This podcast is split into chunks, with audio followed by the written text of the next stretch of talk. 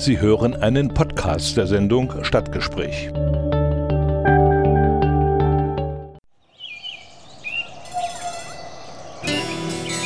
Erfurt.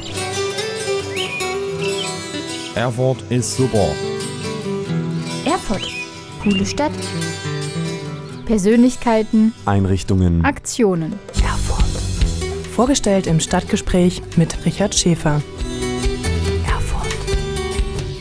Dieser Sendung begrüßen wir auch herzlich die Hörerinnen und Hörer des Radios SRB in Saalfeld, Rudolstadt und Bad Blankenburg sowie die Hörerinnen und Hörer von Radio Enno in Nordhausen. Herzlich willkommen zum Stadtgespräch hier auf Radio Frei. Weimars internationales Geschichtsfestival Rendezvous mit der Geschichte steht in diesem Jahr unter der Frage Renaissancen, Altes neu erfinden? In der Zeit vom 1. bis zum 3. November 2019 gibt es dazu zahlreiche Veranstaltungen in Weimar. Mehr als 60 Referentinnen und Referenten aus Deutschland, Frankreich, Polen, Österreich und der Schweiz werden in circa 30 Veranstaltungen wie Vorträgen, Podien, Gesprächen, Workshops und natürlich auch mit Musik mit dem Publikum in Kontakt in Gespräche kommen. Dr. Franziska Günther leitet dieses Projekt seit Jahren erfolgreich und ist heute Gast im Studio zusammen mit einigen Protagonistinnen, die ich Ihnen im Verlauf der Sendung vorstellen werde. Herzlich willkommen, schön, dass Sie da sind. Ich freue mich hier zu sein. Und Zum wiederholten Mal. Wir wollen natürlich äh, heute den Hörerinnen und Hörern äh, auch vorstellen, worum es in diesem Jahr beim Rendezvous geht. Das Thema heißt Renaissancen, Altes neu erfinden. Ich glaube, Sie haben mit dem Thema lange gerungen, denn es standen mehrere zur Auswahl. Letztendlich haben Sie sich dafür entschieden. Welchen Anteil haben Sie oder der Beirat äh, bei dieser Entscheidung gehabt? Bei uns ist es ja so, dass das Rendezvous von einem wissenschaftlichen Beirat mit Personen diverser Wissenschaften, aber auch äh, Journalisten und Lehrern aus Frankreich, Deutschland und Polen besetzt ist. Und dieser wissenschaftliche Beirat legt sowohl das Thema fest jedes Jahr und zeichnet dann für die inhaltliche Ausrichtung der einzelnen Podien, Gespräche und äh, Veranstaltungen verantwortlich. Das Thema entsteht immer im Anschluss an ein Rendezvous. Also für uns war das im November äh, vergangenen Jahres der Fall. Äh, wir haben eigentlich gar nicht lange gerungen. Wir, es ist in der Diskussion dieser Beiratssitzung äh, kam die Idee auf, dass wir, dass wir uns mit dem Credo des Festivals irgendwie noch stärker auch nach außen bewegen wollen. Und das Credo des Festivals heißt, einen Blick in die Geschichte zu werfen, um zu versuchen, was die Geschichte uns vielleicht vermitteln kann für das Hier und Jetzt. Also einen Blick in die Geschichte zu werfen, um Probleme im Hier und Jetzt zu thematisieren und auf dieser Grundlage zu debattieren, zu diskutieren. Und Renaissance bot sich an, weil ja die Epoche der Renaissance eine Rückbesinnung auf die Werte der Antike war. Und äh, wir haben dann einfach den Plural draus gemacht, weil wir eben nicht nur die künstlerische Richtung Renaissance zum Thema machen wollten, sondern äh, die verschiedenen Formen der Rückbesinnung auf Werte aus der Vergangenheit wieder aufnehmen wollen. Und da steht das französische Renaître, wiedergeboren werden, äh, in unserer Form als, äh, als Symbol für die verschiedenen Veranstaltungen. Insgesamt 30, die wir anbieten. Äh, aktuell ist die, die, gesellschaftliche Basis oder die gesellschaftliche äh, Ereignisentwicklung äh, dazu natürlich prädestiniert. Es äh, kriselt an allen Ecken und Enden. Ja. Das haben Sie auch so in äh, der Programmgestaltung mit aufgeschrieben. Ja. Es gibt also verschiedene Krisen, Flüchtlingskrisen, die Brexit-Krise und Vertrauenskrise in die Demokratie. Also was nach großen Umbrüchen auch äh, riecht, möchte ich mal sagen. Mhm. Und äh, sodass also diese äh, Wiedergeburten, diese Renaissancen, also da auch äh, heute neu wieder entstehen können. Mhm. Das ist also Teil der Themenwahl. Sie haben jetzt schon gesagt, 30 Veranstaltungen. Das sind also Vorträge, Podiumsdiskussionen und aber auch Gespräche und Filme. Und äh, es gibt auch Workshops. Es gibt zwei Workshops, ähm, die sind aber schon besetzt. Also die organisieren wir langfristig im Vorfeld. Es gibt einen Studierenden einen Workshop in Kooperation mit der Erfurter Universität, auch zu, schon zum wiederholten Male, worüber ich mich sehr freue, dass das so eine Kontinuität hat. Es kommen Studierende aus Paris. Diese Kooperation gibt es seit nunmehr ungefähr zehn Jahren. Also insgesamt gibt es diesen Austausch äh, seit nunmehr zehn Jahren und die ähm, insgesamt 20 jugendlichen äh, Studierenden und Doktoranden widmen sich dem Thema der Jugend. Jugend in der Vergangenheit in den mhm. beiden Ländern, in Deutschland und in Frankreich. Und das Spannende daran ist, dass es eben immer ein Blick ist auf das andere Land. Also die französischen Jugendlichen beschäftigen sich mit Jugendbewegungen in Deutschland und die deutschen Studierenden mit Jugendbewegungen in Frankreich. Und dann äh, konfrontieren sie ihre Rechercheergebnisse aus dem Vorfeld praktisch in einem Seminar während des Rendezvous und ein bisschen darüber hinaus. Und der zweite Workshop, das ist ein äh, Schülerworkshop. Diesen Schülerworkshop gibt es auch seit 2009, seit es überhaupt das Rendezvous gibt. Das war bislang immer mit jungen Menschen, 16-, 17-Jährigen aus Krakau, Blois und Weimar. Und in diesem Jahr haben wir das erste Mal eine neue Kooperation mit Jugendlichen aus Sarajevo. Und diese äh, Jugendlichen halten sich eine Woche lang in Weimar auf und forschen zu Mode auch ebenso ähm, also angedacht wie bei den Studierenden. Sie, sie bringen also Ergebnisse ihrer Untersuchungen über die Mode in ihren Ländern mit und äh, bilden dann kleine Vierergruppen, wo sie dann die Ergebnisse miteinander vergleichen und mal schauen. Vor allen Dingen in Weimar werden sie durch die Straßen gehen und werden schauen, was da in den Modegeschäften heute noch ist und vielleicht irgendwo eine Anleihe an die Vergangenheit ist. Ich bin mal sehr gespannt, was dabei rauskommt. Radio Frei Stadtgespräch.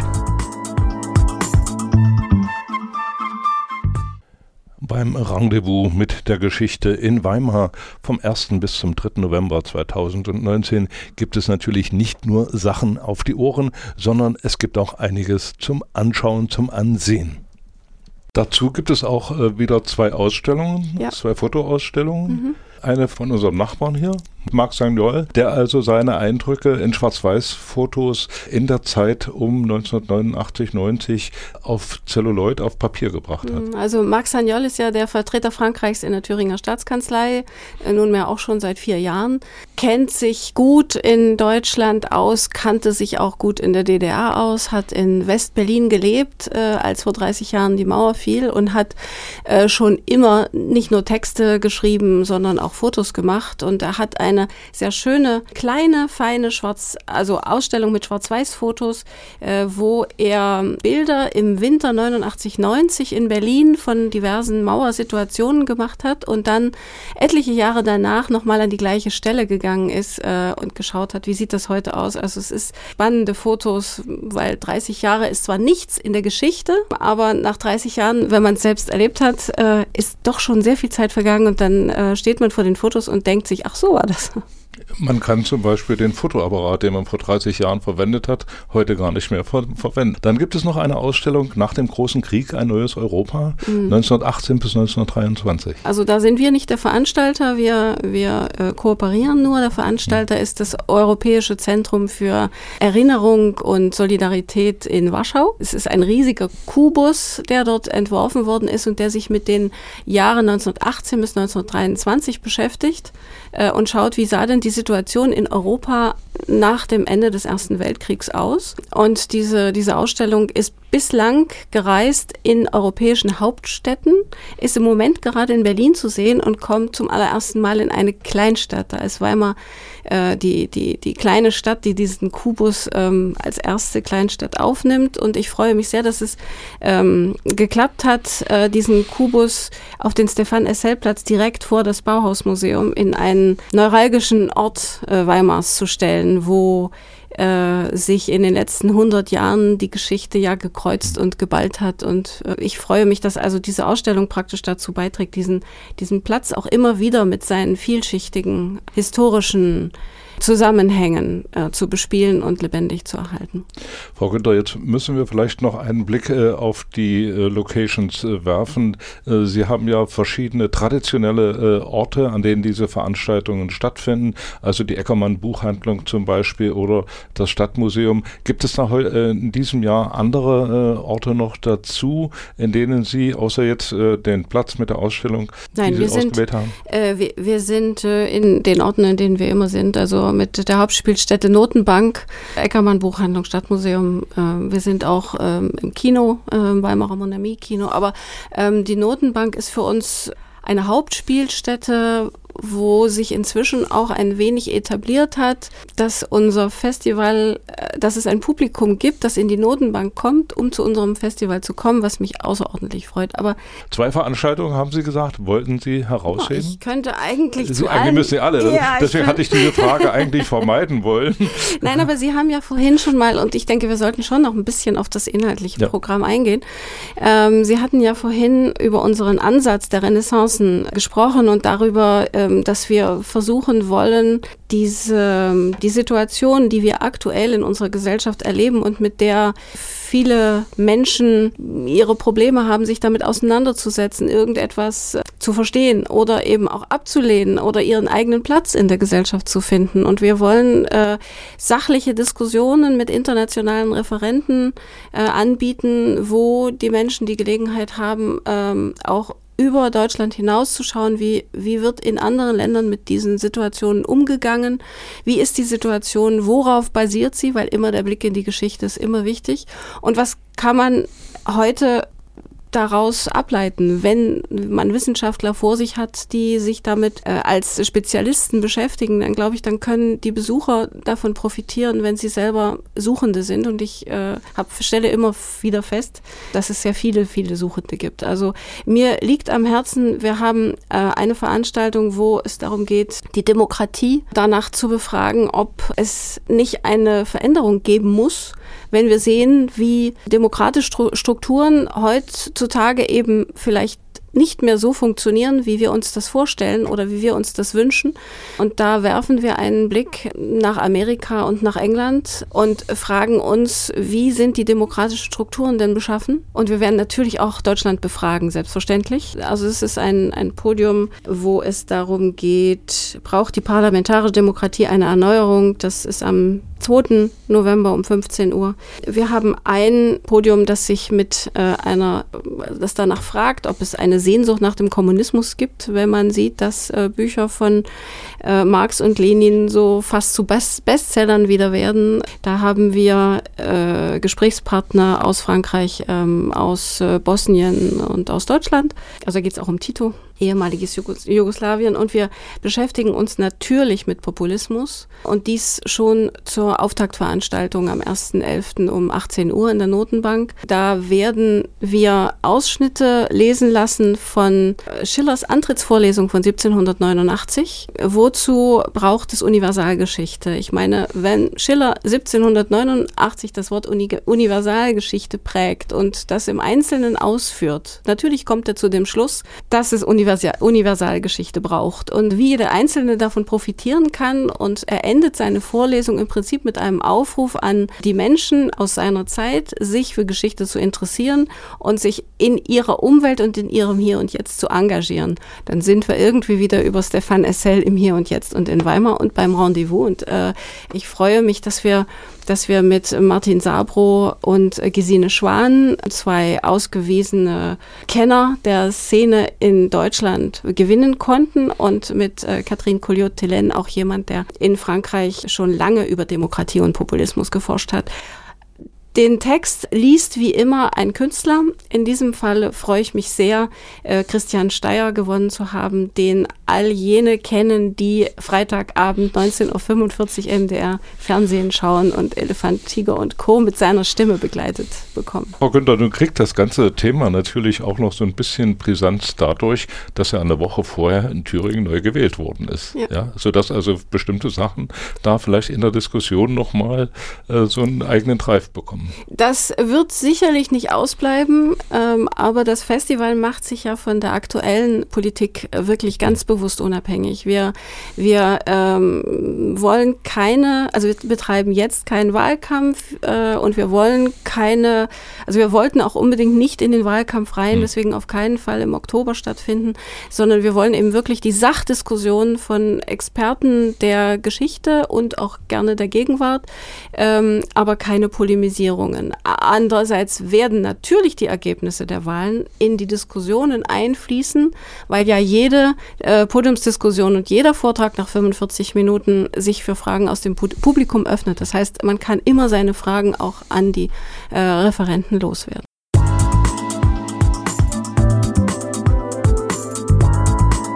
Radio Frei Stadtgespräch mit Richard Schäfer jeden Donnerstag ab 11 Uhr.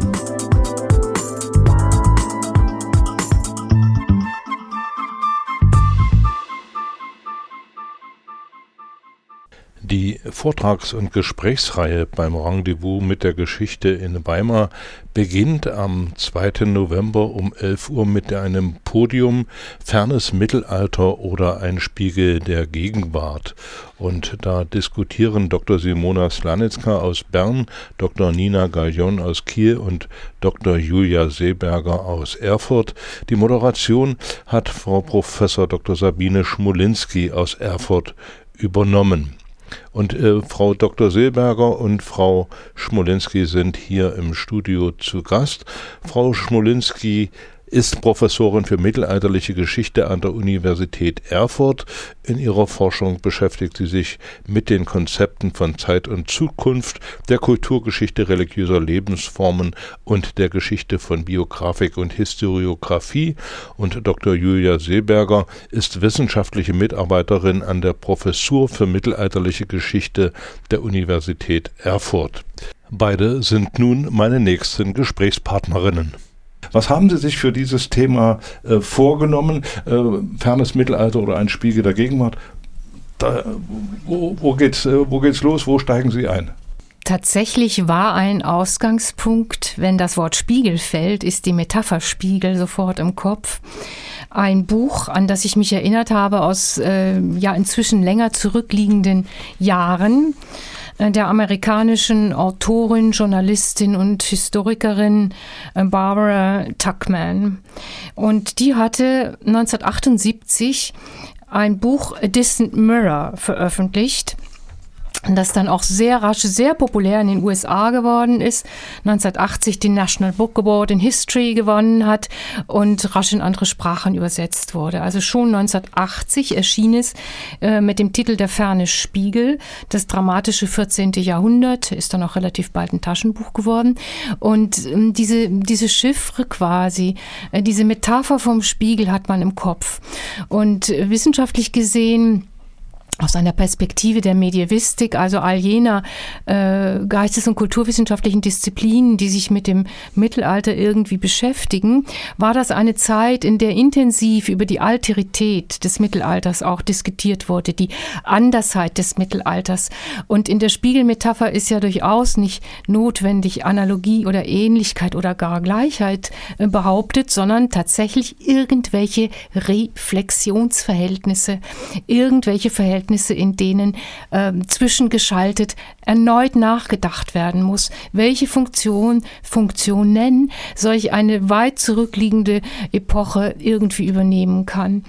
Und äh, über diese Spiegelmetapher, äh, die aus dem Titel dieses Buches kommt, sind Franka Günther und ich tatsächlich ins Gespräch gekommen und äh, haben ein Thema äh, erfunden, das in irgendeiner Art und Weise die ferne und mögliche Nähe und dazwischen geschaltet vielleicht spiegelspiegelnde, spiegelhafte Reflexionen äh, geschaltet äh, wiedergeben könnte. Und daraufhin kam der Titel zustande, Fernes Mittelalter oder ein Spiegel der Gegenwart. Gefühlt mindestens ein Fragezeichen. Und insofern ist das der Ausgangspunkt äh, dieser kurzen Statements, die die drei Referentinnen, die ich finden konnte, zu meiner ganz großen Freude geben werden. Das ist einerseits ähm, Dr. Simona Slanitzka von der Universität Bern, äh, die auch schon vielfältig Vertretungsprofessuren inne gehabt hat. Das ist andererseits äh, Dr. Nina Gallion äh, von der Christian Albrechts Universität zu Kiel und eben äh, Dr. Julia Seeberger, äh, die zu meiner großen Freude an der Universität Erfurt Mitarbeiterin in der mittelalterlichen Geschichte ist. Das ist also erstmal äh, die Auswahl der, des Themas und der Gäste.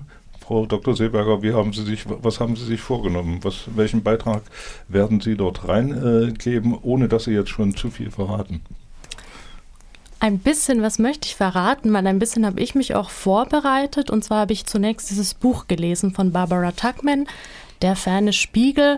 Und da kann ich auf jeden Fall verraten, dass für mich diese Lektüre sehr schwierig war, weil Barbara Tuckman nimmt uns mit einem Protagonisten aus Frankreich im 14. Jahrhundert mit in dieses, wie es übersetzt wurde, dramatische Jahrhundert. Und das ist keine angenehme Lektüre, weil er ist verwickelt in den hundertjährigen, sogenannten hundertjährigen Krieg zwischen England und Frankreich. Er erfährt am eigenen Leib, also nicht an seinem, sondern in seiner Familie, was Pest bedeutet, was Kreuz, also Feldzüge bis in die Türkei, wo er übrigens auch stirbt, und auch andere Kriege und Katastrophen des 14. Jahrhunderts bedeuten. Und anhand dieser Person nimmt uns Barbara Tuckman mit und versucht uns das zu zeigen. Das ist für mich als Historikerin eine schwere Lektüre, weil es sehr ereignisgeschichtlich, politikgeschichtlich ist. Sie benutzt Quellen, sie macht auch auf die gelegentlich aufmerksam, sie benutzt sehr viele Chroniken dafür und man muss das mögen über 700 Seiten.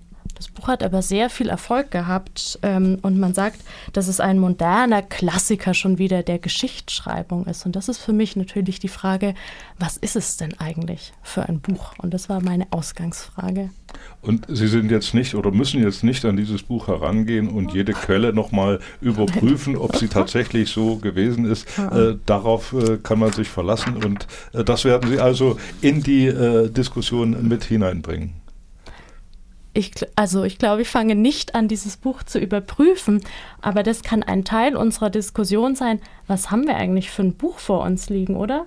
Wir werden nämlich über ja. Geschichtserzählung zu reden haben, ja. in all ihren Dimensionen. Was ist das? Was kann es sein? Was sollte es unter verschiedenen Aspekten sein? Die verschiedenen Aspekte sind uns wesentlich. Es gibt ja verschiedene Herangehensweisen und die einen oder die anderen mögen die eine oder die andere lieber. Wir sind Protagonistinnen einer wissenschaftlichen Herangehensweise und denken nach über die anderen und wollen das auch gerne diskutieren mit den Anwesenden. Haben Sie in der Lektüre dieses Buches oder in den äh, Auseinandersetzungen, die Sie selbst damit geführt haben, äh, den Eindruck gehabt, dass das Mittelalter, wie im Titel jetzt drinsteht, äh, doch gar nicht so fern ist für Sie? Dieses Buch handelt von ganz vielen Grausamkeiten und für mich in meiner persönlichen Lebenswelt ist es schon sehr fern und das ist auch das ist auch ein Privileg, das wir, glaube ich, haben, dass uns das fern sein kann.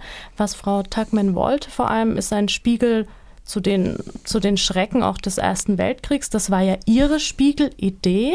Für mich sind Spiegel in diesem Buch natürlich persönliche Schicksale, die Menschen widerfahren können. Nicht mir persönlich, sondern anderen Menschen, wenn sich sehr viel häuft, wenn Herkunft ungewiss ist, wenn wenn Staaten sich bilden, wir sind auch in einem Prozess der Nationalbildungen, also wenn wir solche äh, Prozesse betrachten, dann kann man da, wenn man will, Analogien oder Parallelen zur Gegenwart sehen. Das kann man machen. Man könnte das vielleicht auch noch einmal, obwohl das nicht unbedingt jetzt eine geschichtswissenschaftliche Weise ist, biografisch rückzubinden, an Barbara Tuckman als Autorin binden. Äh, Julia Seeberger hat eben auf den Ersten Weltkrieg verwiesen. Das ist wichtig und berechtigt für dieses Buch. Und äh, man kann dazu sagen, dass 1962 das erste Buch von Barbara Tuckman erschien. Und das war The Guns of August. Und August ist der August 1914. Äh, sie ist geboren im Jahr 1912. Das heißt, war ein sehr kleines und auch noch unbewusstes Kind in den Jahren. Aber für die Erfahrung äh, ihrer Elterngeneration und äh, für die Erfahrung der Umgebung, in der sie dann groß geworden ist, ist der Erste Weltkrieg schon Zeitgeschichte und etwas Gegenwärtiges. Weiß der Himmel, äh, wie da Überschneidungen, Überblendungen in ihrem eigenen Erfahrungsschatz gewesen sind. Auf alle Fälle war der erste Gegenstand, dem sie sich schreibend zugewandt hat, der Erste Weltkrieg. Und das mag noch ein weiteres Argument sein, dass diese Folie für sie wichtig war. Äh, der ferne Spiegel ist das einzige Mittelalterbuch, das sie je geschrieben hat. Sie ist immer in moderner Geschichte unterwegs gewesen. Sie haben sich ein großes Thema vorgenommen. Äh, wie ist denn Ihr Gefühl? Werden Sie das in 45 Minuten schaffen? Ich glaube, dass wir mit dem Buch eine gute Ausgangslage für eine fruchtbare Diskussion gefunden haben, denn schon wir sind uns nicht ganz einig, wie wir zu Spiegel als Metapher stehen, wie wir zu diesem Buch stehen. Und ich bin mir sicher, mit zwei weiteren Wissenschaftlerinnen auf dem Podium wird es sicherlich viel Diskussionsbedarf und auch Anregungen aus dem Publikum zu diesem Thema geben. Wird dieses Buch denn vorliegen? Das ist eine ganz profane Frage jetzt. Ist es noch, wenn es äh, zu haben ist, ja. Also wenn man es bestellen kann. Also ich kann mein altes Exemplar mitbringen. Also das wäre ja mal mhm. wichtig so für die Leute ich zu sehen. Ich habe eine Ausgabe gerade dabei. Also ich habe auch eine Ausgabe. Es ist, ist auf jeden Fall verfügbar, dieses Buch. Mhm. Es gibt zigfache Auflagen. Also das so, Buch ist so. immer noch greifbar und wird auch immer noch verkauft, rezensiert. Auch von YouTube-Aktivistinnen und Aktivisten kann man sich das immer noch anschauen, was mich sehr gewundert hat. Also es gibt irgendwie eine Faszination für dieses Buch die ich als Historikerin so nicht ganz nachvollziehen kann. Ich auch nicht. Mhm. Man tut sich ein wenig schwer mit dem nur irgendwie Geschichte erzählenden Genre. Äh, das ähm, oszilliert, was aber auch eine berechtigte Sache ist. Es oszilliert zwischen Wissenschaftlichkeit und dem Erzählen an sich, äh, dem Vermitteln unter bestimmten Aspekten. Und da geht es um die Verdichtung von, wie Julia Seeberger sagte, äh, grausamen, die Menschen tief beeinflussenden, Biografien tief beeinflussenden Ereignissen und Ereignisketten.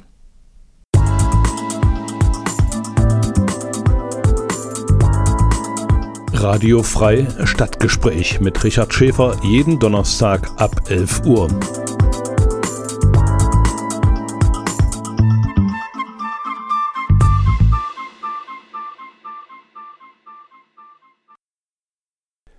Wir kommen nun zu einigen Teilen des Rendezvous mit der Geschichte und da gibt es am 3. November am Sonntag um 13 Uhr im Stadtmuseum ein Podium zum Thema Wiedergeburten in den Religionen und der Kunst. Frau Dr. Isabella Schwaderer von der Universität Erfurt ist bei diesem Gespräch zusammen mit Dr. Cornelia Haas aus Würzburg und äh, Francesca Fabri aus Weimar.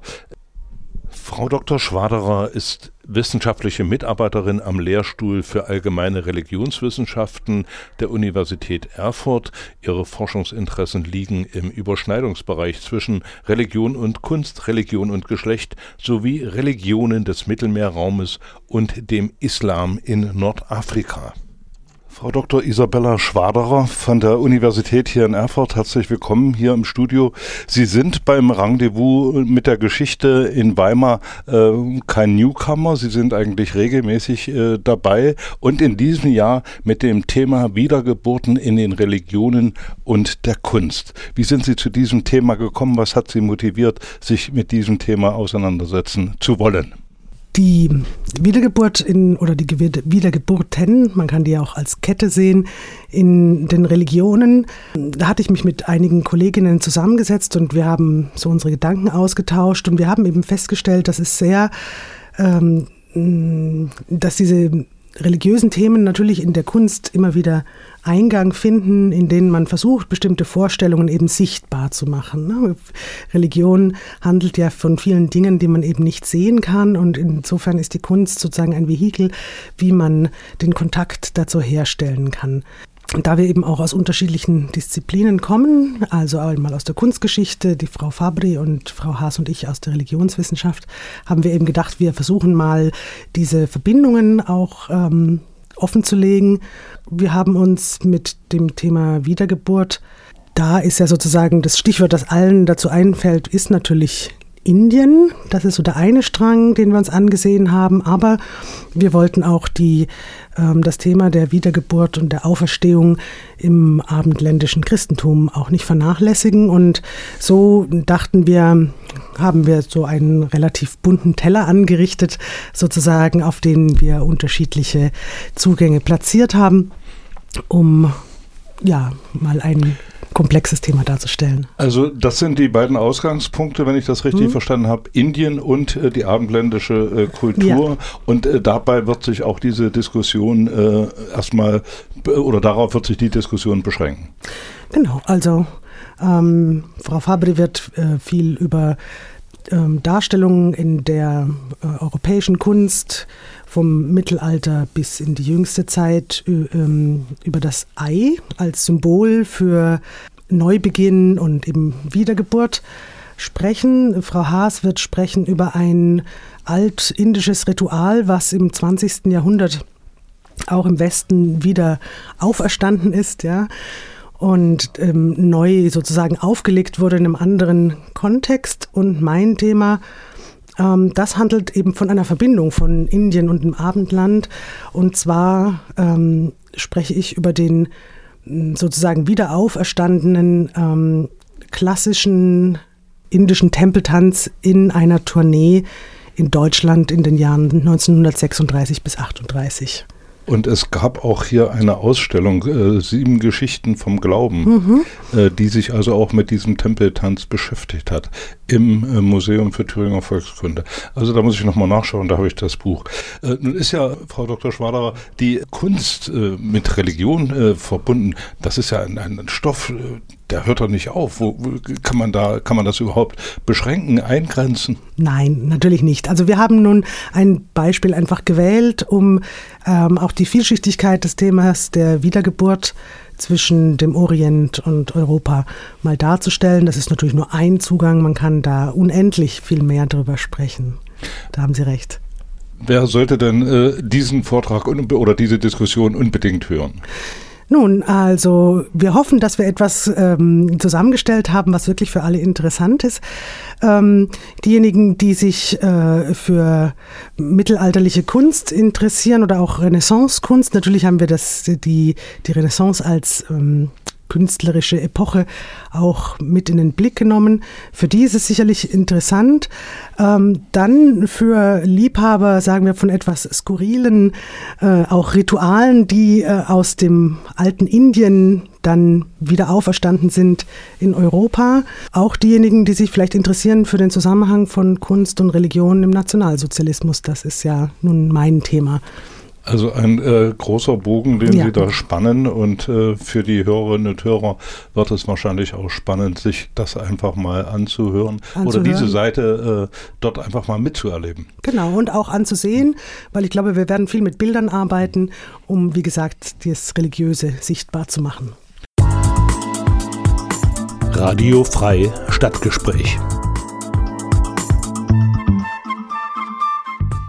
Das war das Stadtgespräch für heute mit Informationen zum Weimarer Rendezvous mit der Geschichte 2019.